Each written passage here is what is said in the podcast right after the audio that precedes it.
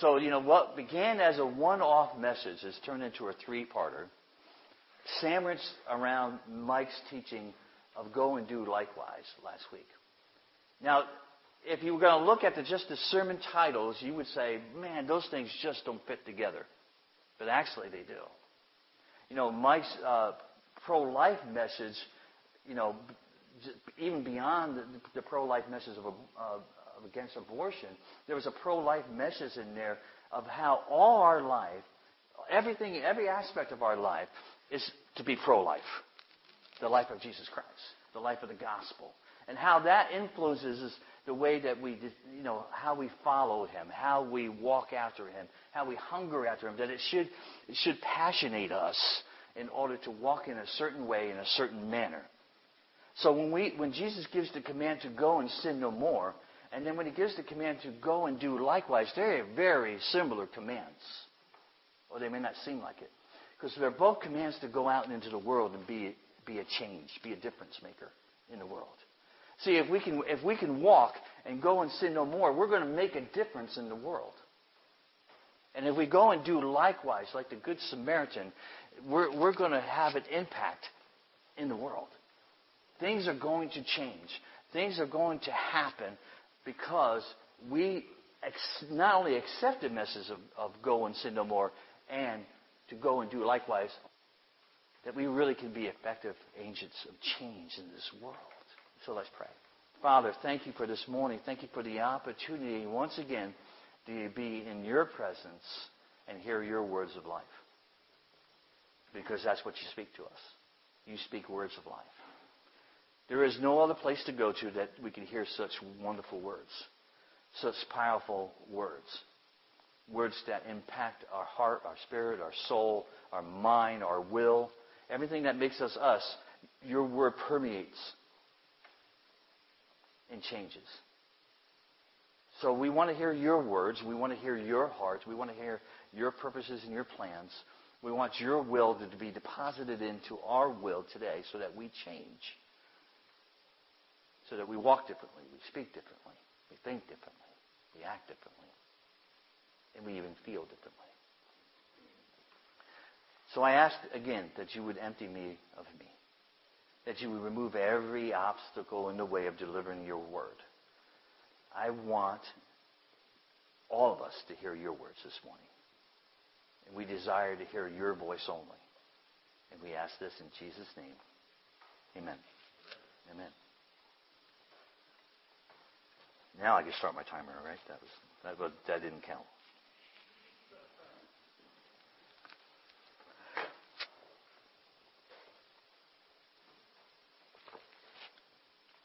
Just want to give you a few bullet points of the past two weeks so that we, we, we kind of know where we are. We said that accusation was the currency of the enemy, that he loves to spend it, accusing us, bringing up our past, you know, uh, constantly trying to remind us of untruths about us. So, you know, accusation is a currency of the enemy. And when the accusations start to fly, when they start to, to, to whiz at us, that the enemy throws at us, who do we see? Who do we see? Do we see the enemy or do we see Jesus?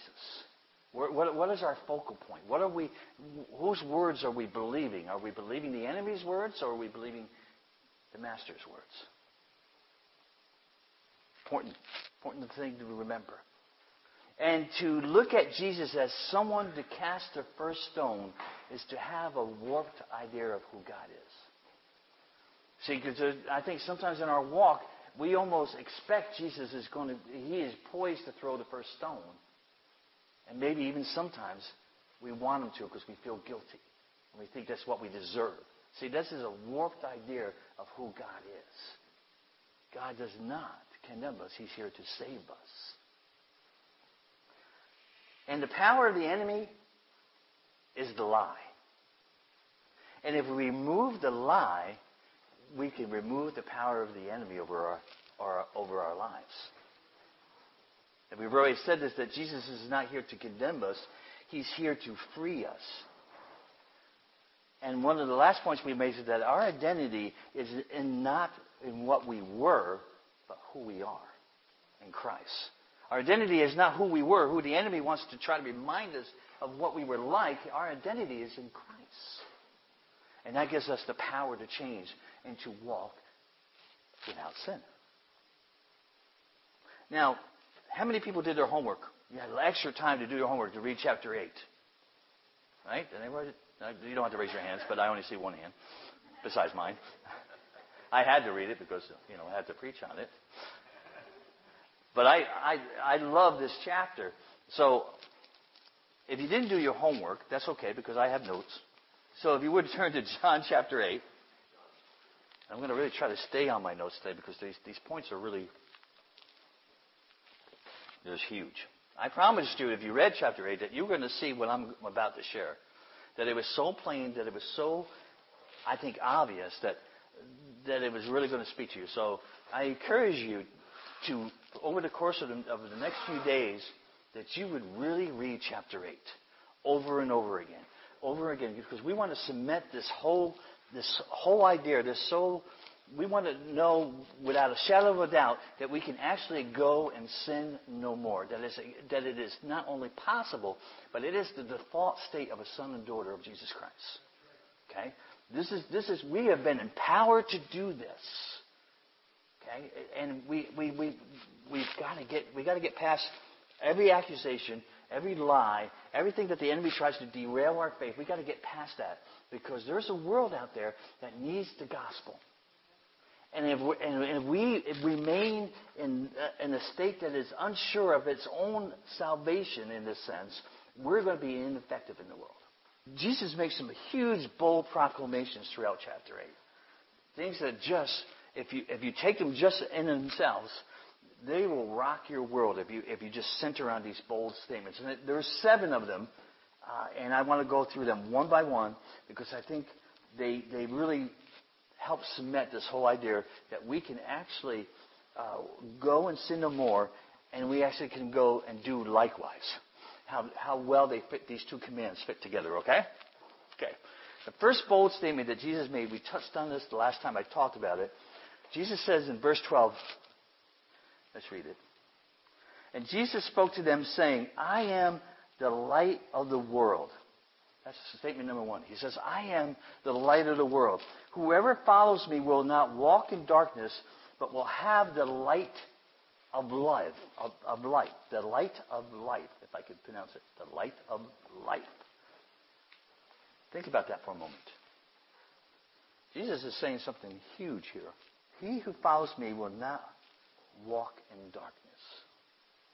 The word darkness here means dark without light, but it also means to be walking obscurity. The Feast of the Tabernacles has just ended. They have four great lights that illuminate the feast. They're great big fires, basically.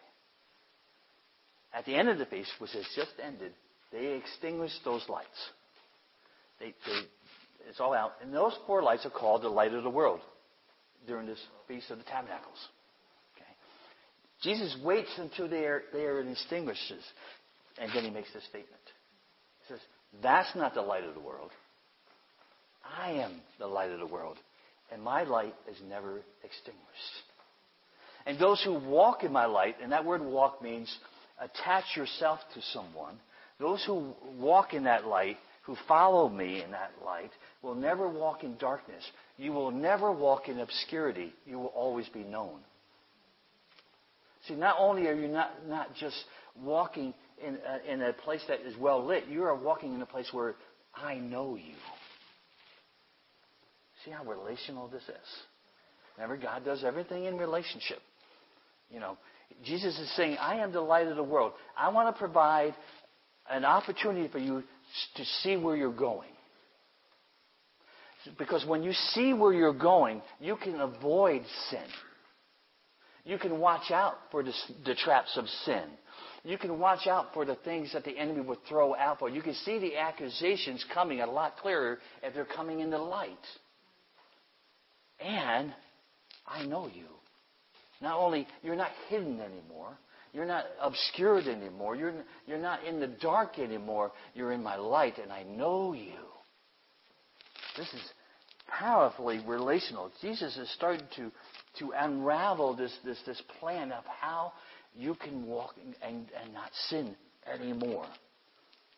We come out of the darkness exposed, but we come out redeemed. We come out revealed, but restored. His light brings life. But you will have the light of life. His light brings life. And walking in the light helps us recognize sin and then walk away from it. Okay, big, bold proclamation number two in verse 19. If you know me, you know the Father. That's the statement. Verse 19. And they said to him, Therefore, where is your Father? And Jesus answered, You know neither me or my Father. Because if you knew me, you would know my Father also. Jesus is establishing a real entry point into this, this whole concept of being able to go and sin no more. And he says it has everything to do with the Father. See, if you know me, if you know my ways, my purposes, the reason why I was sent, you would understand the Father's heart towards you. And the Father's heart to you is for redemption, for restoration, for freedom. See, if you, if you know me, then you understand why I'm here, he's saying to this people. You know, why I am the Messiah. He is starting to reveal things to, to this crowd. Who, who, these Pharisees and these scribes, they're still after him. They want somebody to throw a stone at. And at several times they try to in this chapter. They want to condemn someone, but Jesus is saying, He is, I love Jesus so much. He is still trying to get these guys to understand the truth. It's beautiful. All these people, all they want to do is condemn him, and he's trying to get them to understand. Man, know me. You know the Father. You know why I'm here. And we don't have to have these arguments anymore. you could be free.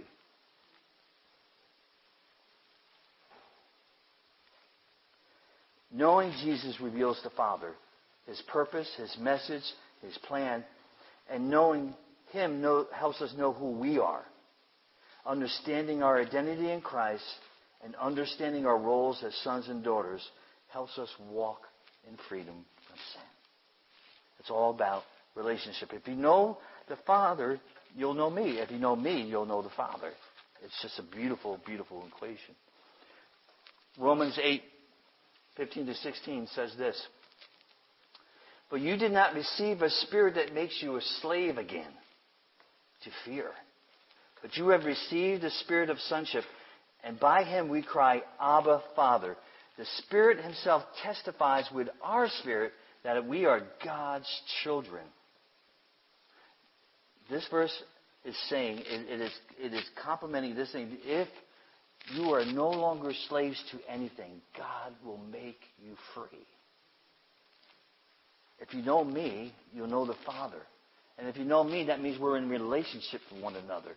And if you're in relationship with me, you must be a son and daughter of the Most High. This is what Jesus is, is trying to invite and state here at this purpose. I am the Father's son, and you can be children of God too. Here's the message. No longer slaves, knowing God frees us. Okay, big, bold statement number three. In verse 23, he says, I am not of this world. Verse 23. He said to them, You are from below. I am from above. You are of this world. I am not of this world. What does this have to do with go and sin no more? I think Jesus is starting to reveal his divinity here. You know, he's, he's telling them, you know what? I, I, I am not of this world. You, you might think I am. You might think that Joseph is my dad, and he is. He's my earthly dad. But there's, there's a bigger thing going on here. There's a bigger deal going on here. The word for world here, the Greek word for world here is cosmos. And it actually means uh, the terra firma, the, the planet that we walk on. But what it also means is a system a way of doing things. Jesus says, I am above the way this world does things. I am above the sin that this world creates. I am above it all. And if I'm above it all, that means I have all authority, I have all sovereignty over it. And do you not think that I can make it possible for you to go and sin no more? If I'm above it all, if I'm above sin itself, because my, my, my sacrifice on the cross cleanses you from all that, am I not able to help you go and sin no more? If I'm above the world system, if I'm above the world's kingdom. This is a huge statement here about the sovereignty and divinity of Jesus Christ. Jesus brings a kingdom perspective to freedom.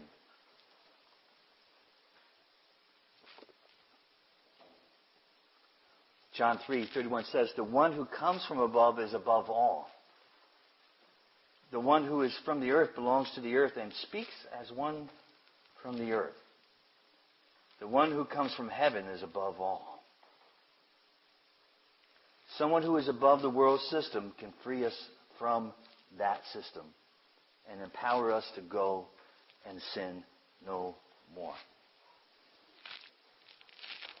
Statement number four, verse 28, he says, I am under authority. Let's read it.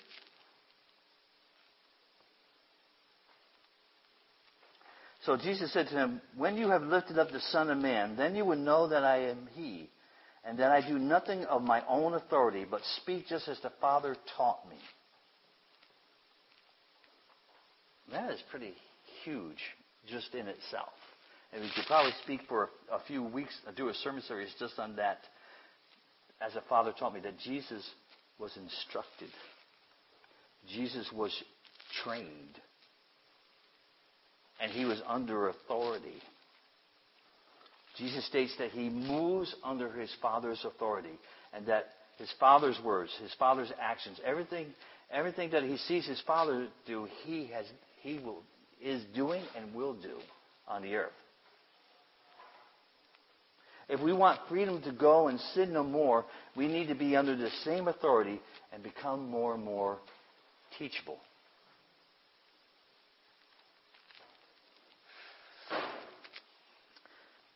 I just heard a uh, I, John Bevere. You ever heard of that, that pastor? Wrote a lot of great books. Really appreciate his teachings, and uh, he has a new book out called Kryptonite, which I just ordered, and it's, it's yeah, it's really it's really sounds really interesting. And since I bought the book early, I got a couple of freebies, and one of the freebies was a was a teaching on about uh, breaking the power of sin. So this next part is from John. I adapted it to, to, to my wording and to, to my thinking, but this is really John's heart here. You know, John, what he got from the Holy Spirit. So I don't want to give, I don't want to take any credit for me, uh, but I want to give John the credit, even though he'll never listen to my teaching, I'm sure. But I want to, I want to make sure that, that you know that this next, this part is from him because I thought the verse that he used fit so beautifully with what we've been doing. Uh, I, it was amazing what it what it just uh, did for my heart this morning. Uh, this week, sorry, not it did it this morning too, but it was you know I'm talking about this week. Uh, Titus 2, 11 through 12. When you think about Jesus said this, I do nothing under my own authority, but speak just as the Father has taught me. These verses in Titus are huge for us.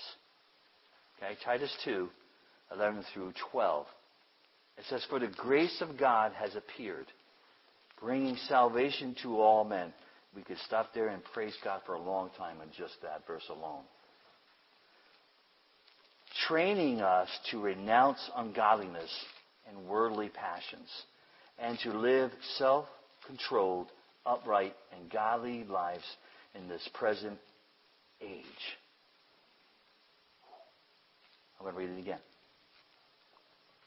For the grace of God has appeared, bringing salvation to all men, training us to renounce ungodliness and worldly passions, and to live self controlled, upright, and godly lives in the present age. What is this passage saying to us? Is it saying that we can go and sin no more? Isn't it? Isn't it really saying the same thing? But it's giving us a, a, a plan here. right? It has given us, a, you know, God has not left us alone in this battle. We have to become more teachable. He's willing, by His grace, to train us to renounce, which is huge. We know that sin has huge consequences. It leads to a hard heart. It, it has, it makes us lose intimacy with the Father. You know, sin is awful. Sin is a poison. God wants us to walk away from this. he wants us to be free from this. He wants us to, to be able to, to go and, and sin less in the world. To go and sin no more. To walk in such a way that we walk a whole lot differently than the day we did before. That there's always a progress, that there's always movement, that there's always going forward. His great grace trains us to renounce. That word renounce means to deny, to refuse, to reject, to turn away. That's powerful. That's powerful right there. He wants us to turn away from this, to refuse, to, to deny a life of slavery, to live a life of outrageous freedom. To live outright, or to, to, to, live a life of self-control, one of those, one of the meanings of that word self-control means to have a sound mind. Able to think clearly, able to reason, able to understand what is right and wrong, and able to decide which way to walk. See, God is interested in every aspect of our of who we are. And he wants us to be able to think clearly, to have a mind that understands his word, understands his ways, and is able to discern, able to reason that, hey, that, that's not a good way for me to walk. That's not a, good thing for me to do. I, I need to walk another way. I need to go talk to someone that can help give me counsel. I got to go to the word and understand it better. So I, we need to be trained. And he wants to train our mind to have self-control. It's powerful. One of the scriptures I can't, but it's in Psalms that, that he uh, who has self-control is like one who, who could control a city. You know, to, to, be in charge of a city would take a lot of self-control. That is not about your your interests. It's, it's, it's, it's about the people's interest, the best interest for the people. And this is powerful. Self-control is huge in this. And to live a life that of uprightness basically means that you're agreeable to live right. That this agrees with you. That you accept this. That you understand that this is the best thing for you. You're agreeable to it. You don't fight against it. You go along with it. You surrender to it. Because you know and because you want to be trained. And you know training is the best thing for you. And if I'm going to be able to renounce, which renouncing basically is saying to this, you no longer have a claim on me. You no longer have power over me. I renounce you. And see, if we want to go and sin no more, we've got to be really good at renouncing. And realizing that we have this great power in us to renounce things, to say to the enemy, You no longer have a claim on me. I have been bought with a price. I belong with, to someone else. He has the only claim on me. Amen?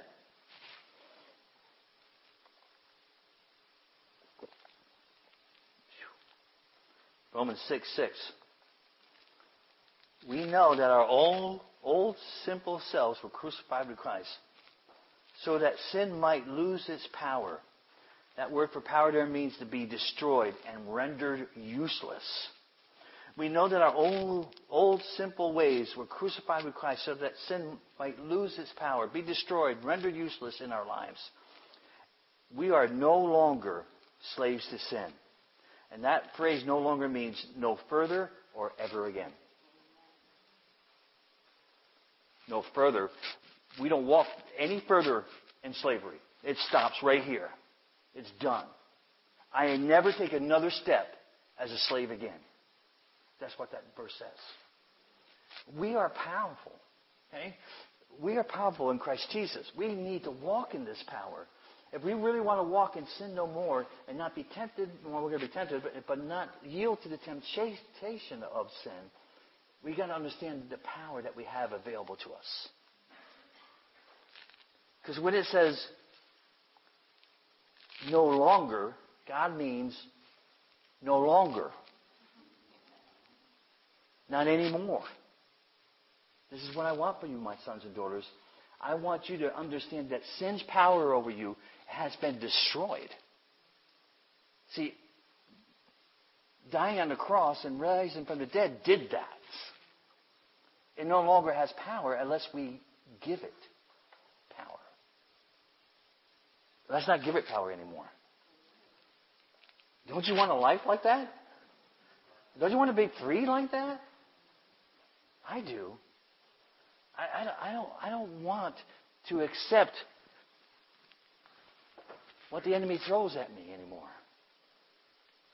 I don't, I don't want to give the ammunition to the enemy to throw at me anymore. Jesus is not here to condemn us. He's here to free us. And he already has freed us. We need we really need to understand this. We really, really, really, really do. I do. All right, number five. Statement number five. Jesus says, I, in verse 29, I am not alone, and I please the Father. And he who sent me is with me. He has not left me alone. For I always do the things that are pleasing to him. Verse 30 says, As he was saying these things, many believed in him.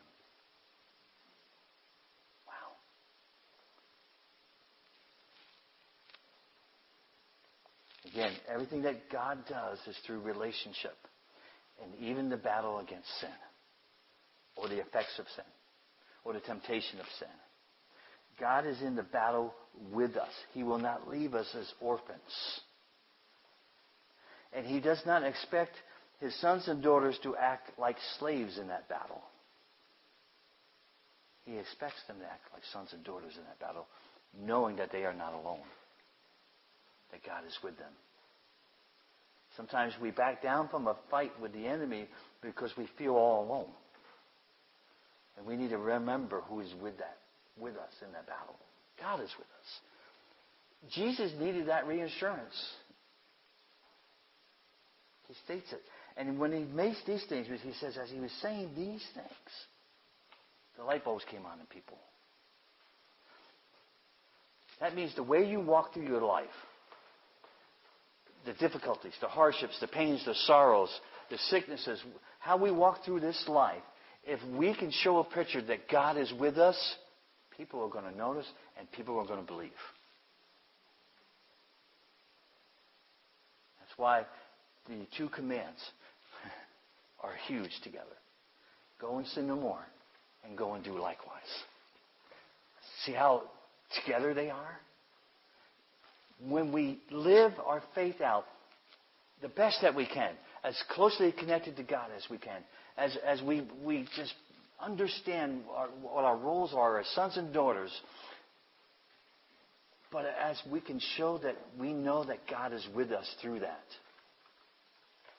that's when people really notice. It's huge. I love that God does everything through relationship. I absolutely love that. And I love the fact that He takes delight in us. Psalm 149, 4 says this, For the Lord takes pleasure, and that word pleasure means sets his affection on. He approves and he delights. The Lord takes pleasure in his people, and he adores them, adorns them, the, the humble with salvation. In Colossians 1.10 says, So that you would walk in a manner worthy of the Lord, to please him in all respects, bearing fruit in every good work, and increasing in the knowledge of God. Our goal is to please the Father, just like Jesus. That was his goal, to please the Father, to do the will of the Father. But not to earn his love, but just to show how much we love him. Jesus' goal is because he loved the Father. And so he wanted to please Father.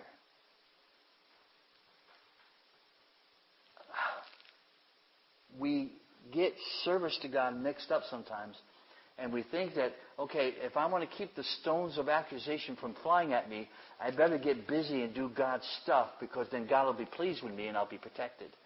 That is having a warped understanding of who God is. Okay? We serve Him because we love Him. Just like our, our older brother Jesus here.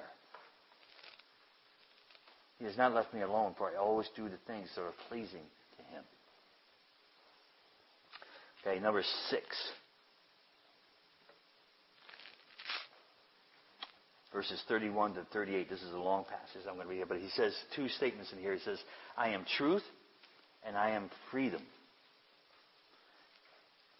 So Jesus said to the Jews that had believed him, If you abide in my word, you are truly my disciples, and if you, you will know the truth, and the truth will set you free. They answered him, We are offspring of Abraham, and never have been enslaved to anyone. Pause. Is this a true statement? We've never been enslaved to anyone. They are enslaved right now in this passage. They are under Roman law and rule.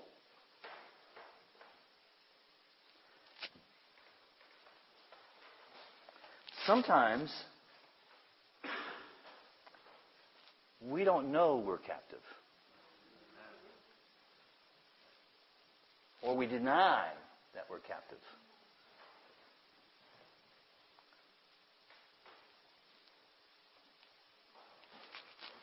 We don't, we don't want to be that way. Unpause. How is it then that you say that you will become free? And Jesus answers them, Truly, truly, I say to you, everyone who practices sin is a slave. Another pause. See, if you practice sin, you're going to be a slave. What is the opposite of that point? If you don't practice sin, guess what? You're not a slave. Jesus is saying, here's one way to go and sin no more. Don't practice sin. Don't be good at it. Don't make that your lifestyle. Because if you do, you become a slave to it. The slave does not remain in the house forever.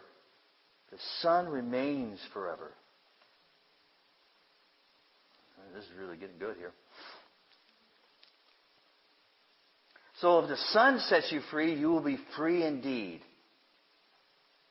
I know that you are the offspring of Abraham, and yet you seek to kill me because my words find no place in you.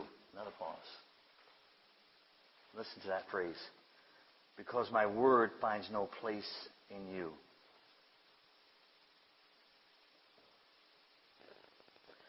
My word doesn't have an entry point in your heart. You are keeping my word from yourself.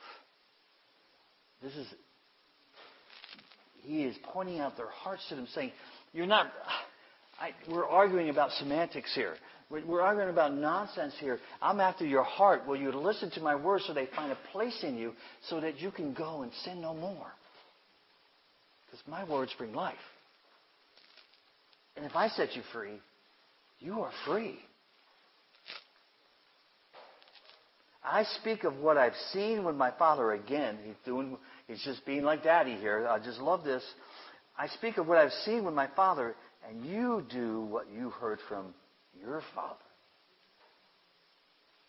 Well, if Jesus said that to me, I think I, I, I just might want to repent. He is pointing out whose heart, who has their heart. The enemy has their heart. Satan has their heart. He's saying, you're, the way you're speaking right now, you're speaking just like your daddy. And that's why my words have no place they find no place in you. Because you're not here to, to receive, you're, you're here to try to take something from me. It's huge. Let's take this whole passage apart.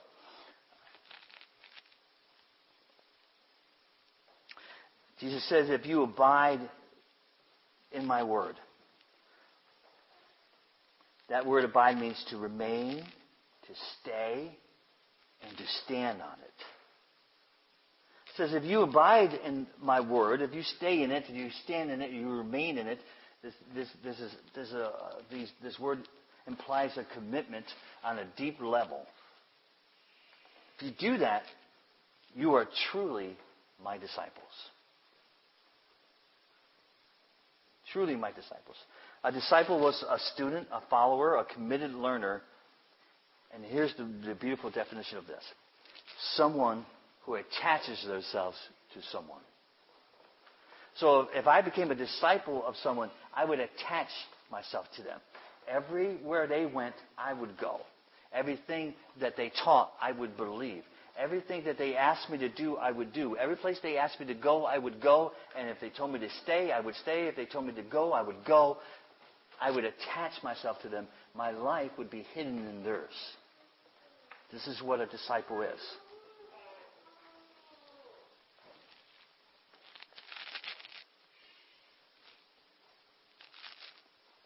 What I love about this is this whole concept here is this, that the, the concept of disciple is taking on a larger meaning because he's no longer, Jesus is saying, you no longer need, and he's still here. He says, but you no longer need my physical form to, to be my disciple.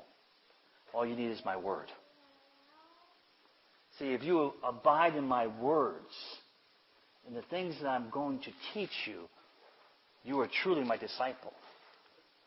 See, the whole concept of, of, a disciple is that you would remain with someone for, for the rest of their lives. So, you know, you would always be in contact with them physically. Jesus says, because he knows what's coming, he's saying, all you have to do to be my disciple is remain in my words. See, my words, if they find a place in you, you are truly my disciple. This is really huge here. Because this is what gives us the power to go and sin no more. His words being his disciple, being taught by his word. This is the, what gives us the wisdom, the understanding, the strategy, everything that we need to walk in such a way that we can go and sin no more. This is really huge.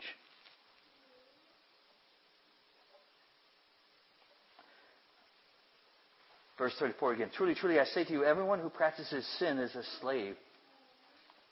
And I think this raises a question.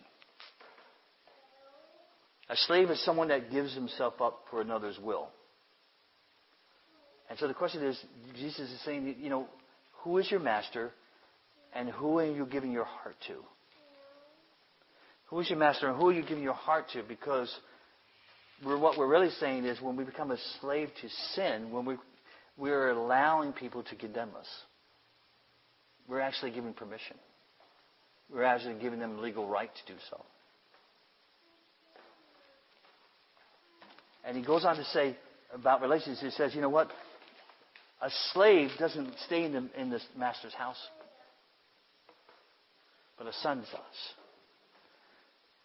A son remains in the father's house because he accepts the father's will, the father's purpose, the father's identity, and he can remain forever.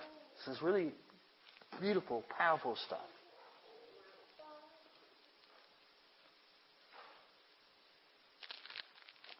And I love the question that they ask. How is it that you say that you will become free? And Jesus has the most beautiful answer of the world. And it says, If the Son sets you free, you will be free indeed. The first word free here means to liberate, to be exempt from moral, ceremonial, or mortal liability. Exempt from moral, ceremonial, which would speak to the Jewish people, or mortal liability. And then the second word for free means one who ceases to be a slave. Someone who can come and go as they please. That sounds like freedom to me. That we can come and go as we please. That we don't take any more steps as a slave. Free sons and daughters believe the words of their fathers over the words of the enemy. His words need to find a place in us. All right. Number seven.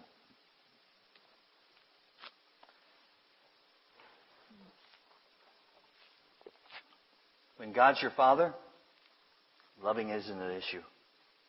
Verses 42 to 43. Jesus says to them, If God were your Father, you would love me. For I came from God, and I am here. I came not of my own accord, but He sent me. Why do you not understand what I say? And he answers his own question. It is because you cannot bear to hear my word.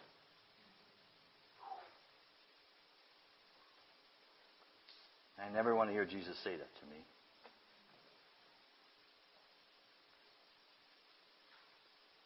But I love the heart of Jesus that he goes on to, to talk about their, their father. Jesus says in John 14, 15, he says, If you love me, you'll keep my commandments. There is a level of freedom that comes from knowing who your Father is. And knowing that God is our Father. There is a level of freedom that we, I don't think we quite get yet. That as we know the Father more, more freedom comes. And more love we have for the Messiah. More love we have for the Holy Spirit in us and that we not only can bear to hear his words, we want to hear his words. We desire to hear his words. We hunger to hear his words because they are words of life. And it's not about the law, it's about love. Everything God does is through relationship. He wants us to obey his commandments because it's the best way for us to live. Not because he's some huge dictator, some huge boss, some here guy with a big stick. It's because he loves us. And he knows when we live according to his ways and his design, we walk in freedom. And we find the power to walk and sin no more.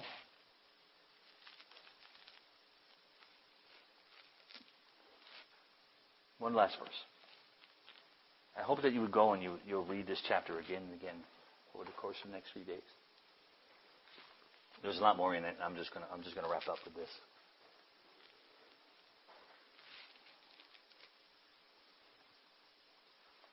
Hebrews 12:1 through 2 it says, "Let us throw off everything that hinders and the sin that so easily entangles, and let us run with perseverance the race marked out for us." This verse says that we can cast sin off of us. That we can, we can ditch the weight of sin off of us. And then he gives us a beautiful answer of how we can in verse 2. How can we rid ourselves of sin? He says, looking to Jesus, the founder and perfecter of our faith, who for the joy that was set before him endured the cross, despising the shame, and is seated at the right hand of the throne of God we can cast off every sin, everything that tries to trip us up, because we look to Jesus. The word founder means chief leader. It means that he is the author, that he is the captain, and that he is the prince that has come to set us free. Jesus wants these words to find a place in our hearts that we believe the words of our advocate over the words of the accuser. This is what I really believe. Free sons and daughters, this is our default state. To be able to walk this way. Let us not be afraid of being powerful. Let us walk in the freedom that God has for